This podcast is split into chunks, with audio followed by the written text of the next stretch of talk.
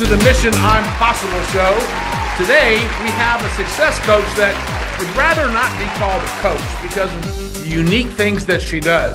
And in fact, today you'll find out that if you are successful, it might be cool to have a co pilot. A co pilot that can help you navigate that success in the heavy weather or on a beautiful blue day sky. So, without further ado, I'd like to introduce Dr. Robyn Odegaard, our special guest today. Thank you, Robyn. Thank you, Coach. It's great to be here. So, Robyn, let's kick it off. Uh, people who are successful, um, they sometimes could use an extra voice, an extra comrade that they could confide in to help them weed through the chaos that they're in. And that leads me to one of your books and your TED Talk because you're a TEDx speaker, one of my fellow colleagues, and glad glad to have you in that group too. Tell us a little bit about that. About the talk. Um, so and my talk. Okay, yeah. So the talk was cre- called "Creating Success Out of Chaos," and it's six minutes about my story about how I went through some chaos in my own life and kind of how I came out of it. And the takeaway from it, I'll save you the trouble of watching it. Of course, you're welcome. But the takeaway from it is that when you learn there's no water in a well, stop going there looking for a drink.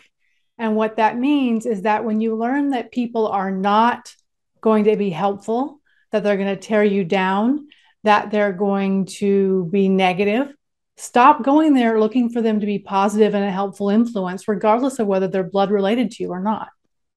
Sure. I, I can relate to that. And I'm sure a lot of our viewers and listeners can too. When it really comes down to your everyday, I won't say nine to five, but you spend most of your time with key clients who are successful uh, on the whole mm-hmm. and they're looking for some guidance. And I just, mm-hmm. as an aside, I'd just like to put in parentheses here that it's very hard uh, when, when you do become successful to completely trust anyone else because you find that everyone else has an agenda mm-hmm. and and they could be you know as close as this to you um, and you still might not see it so it you so, so then you begin to guard yourself guard your relationships guard your words guard your feelings and you find yourself you have no one to consult when it really comes down to a pivoting moment or when you're in that weird road where destiny needs you to make a decision is it going to be mm. right or left and mm. so i think that that's where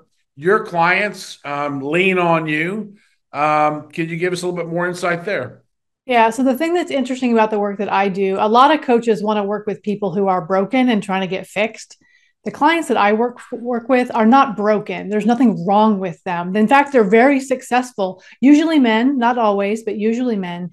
And the way I describe it is they have a Venn diagram of their life. So they're in the middle and then they have their personal life and their work life and their social life. Maybe they have church volunteer, whatever, but they have this whole messy Venn diagram. But they're the cog in the middle that runs the whole thing, or the rock, if you will. I have one client who says, I'm the rock for the rocks, but they're there in the middle by themselves. And if they fall apart, everything around them falls apart. The people who are in their lives rely on them to be okay so they can be okay. And if they fall apart, everyone falls apart. I parachute into that middle and help fight life's fires from the inside. Very interesting and I'm going to segue back to just your humble roots, as you call them, if uh, in your biography. I look at um, the fact that you you were the eldest of eight children. Mm-hmm. I can imagine uh, that you have some experiences that will help you in chaos. Am I right? Yeah, definitely. I mean, so I grew up in a very patriarchal, fundamentally Christian family. My what my father said went. And you know, God bless him. He did the best he could. He really believes that women shouldn't be leaders because we're too emotional. And so he found a man when I was 18 years old. He found a man who was willing to put a roof over my head, put clothes on my back, put food on my table, and married me to him. And so at 18 years old, I graduated from high school, valedictorian, so reasonably intelligent. And three weeks later, I got married and then was moved 3,000 miles away from home to basically figure out how to be the wife to a man who I didn't know hardly at all. It sounds like he about, sold off his prize cow. Well, My mother did once describe it as selling their virgin, but well, there you go. There Gosh. it is then. Yeah. In the midst of before that happened, though, as you're growing up, you're uh, how many brothers? How many sisters? In I have five brothers and two sisters. Okay, so and and you did say that your father had a particular notion towards um, demeaning the girl Women, girls yeah. in his family mm-hmm. and promoting the boys. Did you break up fights during the during your tenure as the as the guardian? You know, because I was the oldest, it, I don't remember having to break up fights per se. I definitely remember one time very clearly where I said something and one of the other siblings was like, "Well, why do you get to decide?" And the other one said because she's the oldest and she was left in charge.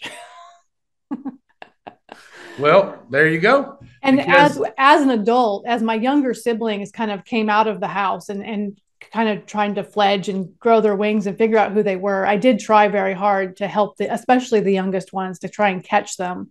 So the three youngest siblings I do consider more like children than I do siblings. Sure, sure.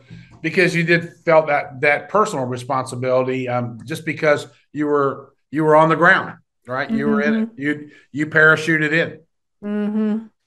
Today, um, we've just come out of one of the most disruptive periods of any businesses and any personal life, the pandemic, mm. which was just uh, incredibly um, upheaving for everyone involved. People lost family members, people lost jobs, companies folded, uh, industries realigned. Um, everything just went haywire. And mm. in the middle of that chaos, um, and you probably then turned to virtual. Were you were you doing a lot of virtual before? Yeah. So pre pandemic, I did a lot of corporate training, a lot of public speaking, but a lot of my executive coaching, for lack of a better label to put on it, um, was virtual. And then when the pandemic hit, it went completely virtual. And the benefit that I got from that was pre pandemic, I used to get um, a lot of, you know, we know you're the best. We'd love to work with you, but we really want someone who could be here in person and now i don't i don't get that anymore so i have clients all over the world who don't even second guess or question the fact that we work virtually. It's not a thing anymore. Right. Yes. I mean, as a speaker, having been, you know, working in a lot of places in Asia and Europe, and you know, part of the package is they need to fly the speaker in, put them in hotels, and all that stuff. And that's you know, virtual. The whole virtual world just took that away, and so. Mm. Companies now have a lot more opportunities to get the kind of training that they would like to have for their teams uh, because it's it's more budget friendly. Yeah, for sure. Mm-hmm, mm-hmm. Um, tell me this: what's uh, what's the inspiration between between you for your highly successful podcast series you do, Quick Hits? I'm a proud member of the faculty there, but you have gathered some superstars around the country. Some of them are my friends, and some of them are have become new friends uh, mm-hmm. uh, due to the association on Quick Hits. Uh, give us the inspiration behind that because I'd like to talk about that too. Yeah, absolutely. So Quick Hits started in February of 2021, basically because I was intellectually lonely. One of the things that I missed with the pandemic was that interaction that you have with people when you're on the ground with them, when you're in, to your point, you're in a hotel and you're having dinner and you know everybody's kind of milling around. Those conversations that aren't super important but matter so much to the human connection. And so the plan originally was going to be me and like three or four of my peers. We were going to do one a week and we were just going to have an interesting conversation once once a week to post it on social media. But within about a month, I couldn't get three people from my, you know, peer group that I was in to show up to do it. And so I asked them, "Are you all okay if I kind of take this out and do it with other people?" And they said, "Yeah, do whatever you want." So I started inviting friends and colleagues and clients and former clients. I felt a little bit like a puppy dog. I was like, come play with me, come have a fun conversation with me. And then in the summer, I realized, you know, I'm connected to some really interesting people on LinkedIn. What if I just started inviting people? And so between August 1st and the end of December of 2021, I, I sent out 664 invitations to people to say, hey, would you be interested in being on Quick Hits? Now, obviously, most of those people completely ignored me, but some of them were like, Yeah, what are you doing? And now I have about 300, give or take, people who are on the list who've said, Yeah, I'll do that sometimes. And so, as you know, on Tuesdays, I send out a little email that says, okay, this is when I'm recording. Are you available? And people get back to me, and we do five of them a week now. That's that's amazing. I, I don't know anyone that busy uh, doing this, and it's just terrific. Plus, uh, it's normally very short. You're what's the average duration that you're targeting for now? So I schedule a half hour in everybody's calendar, but the actual recording is 11 minutes, and we edit it down to 10. So I own they're they're posted 10. So the way that I say it is 10 minutes, four people, one topic. Quick hits. Yep. Absolutely fantastic. Ingenious. Um, and you still have the editing and all the other things to do, and the volume that you're going through. Um, I'm assuming you must be putting together what five, ten shows a, a week. It's five five shows a week. Yep, that we do. You sometimes it depends on how it works out. I'm sure you've been on calls where you get done with one and you're like, wait, there's a whole nother topic. We have to do another one. And so we end up with another one. We've done that sometimes. So then you might get five or you know, six or seven a week. But unfortunately, about I guess three or four months ago now, I did hire someone to start doing the editing for me because doing the editing and getting them posted and all of that, the back end work was becoming too much in addition to my client load. So I, I brought in someone to do the editing for me. Yeah, well, we can't, you know, it's it's like it's like everything else. I mean, I can't I don't know anything about the plumbing, but I know how to turn the water on. So right. let's get somebody in here who knows what they're doing because you don't want the house flooded if I'm taking care of it, right? So mm. yeah, it's good that you've got that going on and you've got the volume to do it. And I have to say, some really remarkable guests. So uh, the website is called is it Quick Hits? So yeah, so if it's on YouTube, that's the easiest place to find all of them. You can either search my name, it'll come up, or if you search for Quick Hits, it'll come up as well. Okay. Yeah, great. So quick hits, I definitely highly recommend it. And you might even see old Coach MJ over there one day too. And um, then there's a podcast of it too, where I strip the audio, so they can search it on the on any podcast channel as oh, well. Nice. Okay, all right. Uh, tell me, are you doing any work with sports stars or athletes, or have you? Oh yeah, definitely. I work. I've worked with some competitive athletes, some professional athletes. I do at the college level because my first book is called Stop the Drama The Ultimate Guide to Female Teams, I do get the opportunity to work with some female sports athletes at the at the uh, college level on a regular basis. A lot of it is leadership development, communication, conflict resolution, just that basic how do you be a good teammate and create a, a, a winning team. That's what I do with teams. For uh, individuals, it's the same as working with executive, whether using your brawn or your brain, high performance is the same stuff. Yeah, I, I think our audience would be interested to know that you were actually a competitive volleyball player. I was. So, I played beach volleyball for many years. I actually, to just today, because it's cold and rainy here, I pulled out an old sweatshirt and I looked at it and was like, "Oh, look, here's a sweatshirt I won from a tournament. How fun is that?" yeah, I mean, a lot of some countries around the world they go volleyball, but it's a real deal and uh, very competitive, and you get all of the the elements of what it takes to to create a team and communicate with a team and to nurture a good team spirit and excellence within a team, mm-hmm. which is very equatable if you're running a company today and have you know different types of people within the organization, different silos, whether it be sales marketing, uh, finance, etc. Mm-hmm. And then mm-hmm. how those teams can interwork and how they can complement each other and how they can pull together. So great background to have that. And of course, let's let's make sure we underline that uh, Dr. Robyn uh, left high school. She did tell us her story there, but she didn't worked and she did not go to school until she was 32 years old. And then when she hit when she started school, she it was like somebody set a pistol off and she had six years uh, and she completed her baccalaureate degree master's degree and doctorate degree in six and a half years. So um, you are really in a hurry to, to make things up and catch up. And today you don't really frame yourself as a psychologist although um, you you have a doctorate there in performance and high mm-hmm. performance. But at the end of the day uh, it's not about laying on a couch. It's about getting people off of the couch and helping them see where they want to go and helping them navigate there right yeah. And to be a clinical psychologist, you have to basically pick a state and get licensed in that state. And that's not the kind of work that I do. In fact, if someone is diagnosable in need of a clinical psychologist, that's not the work I do. I instead do the high performance stuff. And I have a paradigm that I kind of follow.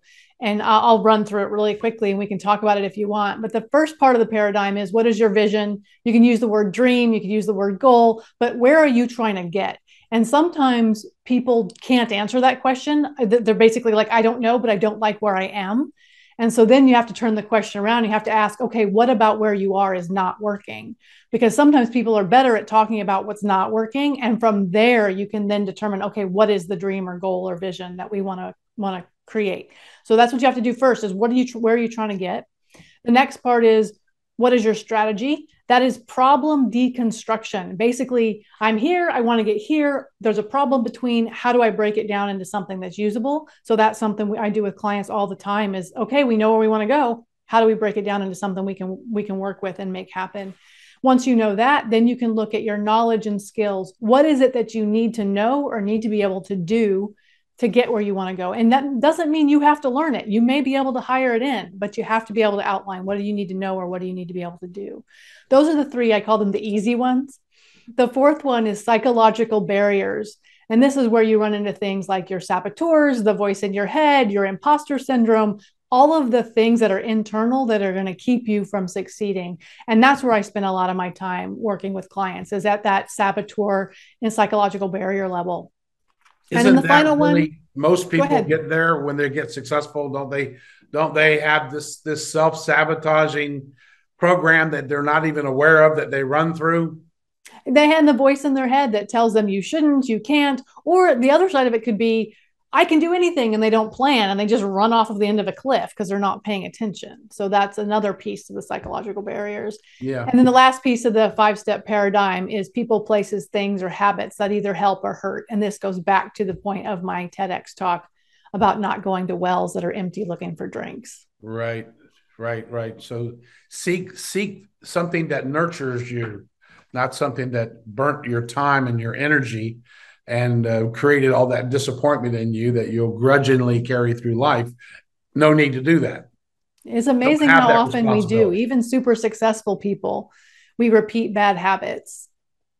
Yeah, and and a lot of people I know, uh, even myself personally, as I was going up my my corporate climb and had my own companies and became very successful and hit my number and rang the bell that was probably in craziest thing I ever explained to anybody, but I don't I had this this depression roll over me and I could not define it. I couldn't understand it. I said, "What are you talking about? You've got this, you did this, you did this." And I'm looking off the balcony over the Mediterranean. I said, "I can have anything, do anything." And then a little voice in my head said, "And so what?" Yep. Wow.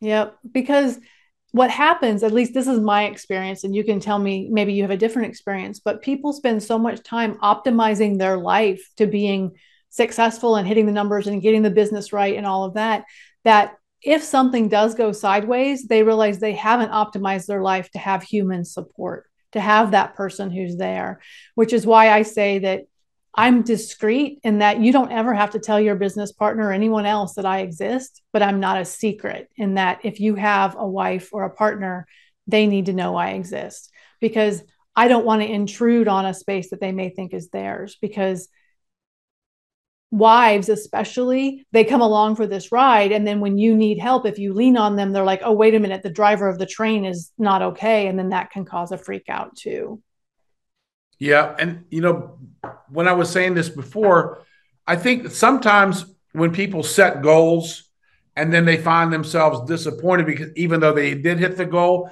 it's because they haven't set new goals. They mm. haven't they haven't created a new vision because they were so possessed and obsessed to get up that mountain. And they finally got up the mountain and they're looking off of it and they're bathing in the glory and their breath is coming to them and they're kind of having that I did it moment, and, which is what happened to me uh, once anyway. And that's where, you know, it would be great to have that special navigator in your life as a successful executive that can help you through that and know that that's going to come and anticipate that and make a plan for it.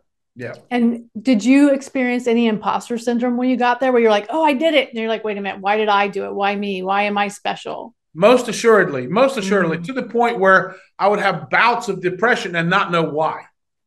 mm-hmm. and and have those that second guess. And it went against everything I believed, but still, at the end of the day, it was in there somewhere. So, mm-hmm. so yes, mm-hmm. uh, we we all have this this almost inherent um, syndrome that we can buy into because of that maybe early days? Yeah there you know there's the idea of the the tall poppy syndrome where at some point in your life you're given a this is as successful as i'm allowed to be. And if you get above that you're like oh this is bad. I shouldn't do this. I don't deserve it. And you're afraid that someone's going to come along and, and cut you off at the level that you're supposed to have. There's a really good book uh, out there called the big leap. You've probably read it it's uh, really good about talking about how we create these limits for ourselves and if we go above it we sabotage ourselves and go back down where we belong. Yeah i think anybody was in my world um, you know we were inspired by some of the you know some of the early thinkers like uh, dr napoleon hill and then brian tracy and tony robbins and nlp and all that. So it was all about find facing your limiting beliefs, understanding what your limiting beliefs were, finding a way over though, et cetera, et cetera, et cetera. But um, you, you can understand it logically. That doesn't keep the emotional demon from raising its head. Exactly, exactly. And and uh, many many of us guys, uh, particularly in my generation, weren't really taught, didn't have a tool chest um, to mm-hmm. deal with those emotional things because we were you know, we were out we were out there slaying dragons. Yep. You know? And so we just get our sword and we go out there and we do and we conquer and we come back and we had the dragon in our right hand, a sword in our left, and say, What's next? But yep. never really thought that feelings would then come and chase you down the road and say, Hey, wait a minute, you haven't dealt with this. Mm-hmm. And I think that's why a lot of my clients are men. I do have the athletic background. I am very high performance myself. I know what it means to chase a goal. But on the other hand, I'm also a woman. So I'm not a threat to their masculinity. I'm not, they're not competing with me for success in any way. I can be that supportive nurturer who goes, What are you doing? Smack. and how do you how do you help companies who have teams. Um, I do I do team that that's my whole wheelhouse. Mm. I love being, you know, immersed in a team, understanding what they do, what they want to do, where they want to go, and then helping to guide them to, and making a plan and their be their cheerleader um, mm-hmm. and the Pied Piper uh, to help them get there. Um, what what what what have what have you found successful that works for you? So for teams, the same paradigm applies. It's just a little bit harder because with teams, if you try to set up a goal or a vision or a plan, if you're not careful, they will end up at the mediocre medium. They'll compromise to the point where, okay, well, we all agree on this, so we'll just do this thing, but then nobody's happy and it's not actually what they want to do. I think that's the biggest challenge that I find when it comes to, to leading teams of high level executives like boards of directors is they will fight with each other tooth and nail and make no decisions or they'll compromise down to the mediocre middle. And that's where i do a lot of my best work is keeping that from happening. And are you able to create those types of relationships and strengthen those relationships over time with teams uh, in the virtual world Oh yeah, absolutely. I mean, so if you're working with the board of directors, it's you know obviously ideal to be in the boardroom with them and be on the ground with them. Right. But it's not always viable. Sometimes it's not, and there are boards of directors now who aren't even local to each other, and so you have to do it via Zoom or Teams or whatever platform they use. And it is doable, absolutely. Is it more work? Yes. Is there intention around it? For sure, but it's doable. Yep. So Dr. Robyn has a, a, personal life. I was reading somewhere that you're, you know, instead of, you know, reading about gardening and uh, how to plant roses, your astrophysics and what, what, where does this all come from? I like things that make my brain go, wait, what now? I don't understand. Hold on, back up. I call it twisting my brain. And so I do. I like to read astrophysics for fun, that and quantum physics, because they are two things that I find that I have to go, hold on, wait, I don't, let me reread that. I don't understand. Back up. What now? And even then, I'm like, okay, I understand it sort of. And I like that. I, I like it in that I can study it, I can enjoy it, and I'm not tested on it. I don't have to know. I can just be intrigued by how challenging it is. Well, we we got to see uh, right before the we had a little weather here where I am in Florida, and we had a uh, you know we're we're able to see the SpaceX rockets go up uh, mm. quite often, and we don't really need to understand how that works, but it does. Yep, but that's why I named my dog Nebula because you know I'm I noticed, and that was I tell you, uh, I visited your website and I saw the training uh, world class training that you do with Nebula. I was amazed. I never saw anybody do that, that with their own dog. I mean, unless you're a professional dog shower or some kind of competition that you're in, but you were doing all kinds of and Nebula seems like just having a good old time. Loves those. Biscuits. Oh, she loves it. I did a I did a keynote speech uh, two two weeks ago now, and at the end she came up and did some circus tricks up on the stage and everybody thought she was awesome. The guy that spoke after me told her, he's like, Nebula, you got a bomb. I can't follow the dog act. Right. Exactly. Yeah. I can see that. And definitely for sure. If I, if it was my dog, I would definitely be showing him off too. It's like you have a fun time. we and do. So, She's a great little dog. And you found have you really found because it looks like you're you're in a good place now you've mm. you've been through a couple of mountains uh, you've had you've been rained on lightning has struck uh, you've had your share of adversity yes uh, definitely. I feel I, I feel like i've been resilient and i don't want to live a life where i have to continue to be resilient. Yeah you, the best you, advice someone ever gave me was robyn you are resilient. Stop making decisions that make you prove it. Yeah exactly. So you you proved it enough. What would you say to someone right now that's going through, you know, a place where they just never been to before? They never had this situation. Um, they're they're second guessing themselves and and not really feeling like you know they can go forward without surrendering. Have you ever had that feeling or had clients that had that feeling? Oh yeah, definitely. I think that's part of human nature. And I think the, the easy thing is to say, you know, like the words of the old country song, when you're going through hell, keep on going. You might get out before the devil knows you're there. But sometimes it means take a pause and just say, okay, this is hard. I'm going to acknowledge that this is hard. And this spot right now, I don't know how to get out of, but I'm going to keep moving. I'm going to keep trying to figure it out. But give yourself that grace. I think that's the hardest thing to do, especially as a high achiever, is being willing to say, yeah, this is awful and I need to take a break and kind of figure out what that means for me. Dr. Robyn, I thank you so much for sharing this. We're going to wrap it up for today, but I'm going to be put, dropping the links into your episode that people can reach out and get in touch with you uh, for all of the things that you do. You've authored three books. Are you working on any new thing before we go? Any parting projects that you're working on? Right now, I am really happy just working with my one on one clients and doing quick hits. I think those are the things right now that are really bringing me joy and fulfillment. That and, you know, I have an amazing partner and husband and a great dog. well, there's there's a there's a free commercial right there for Nebula again. Nebula gets lots of plugs here. Dr. Robyn, thank you so much for being possible on the Real Mission Impossible show. God bless. Thanks, Coach.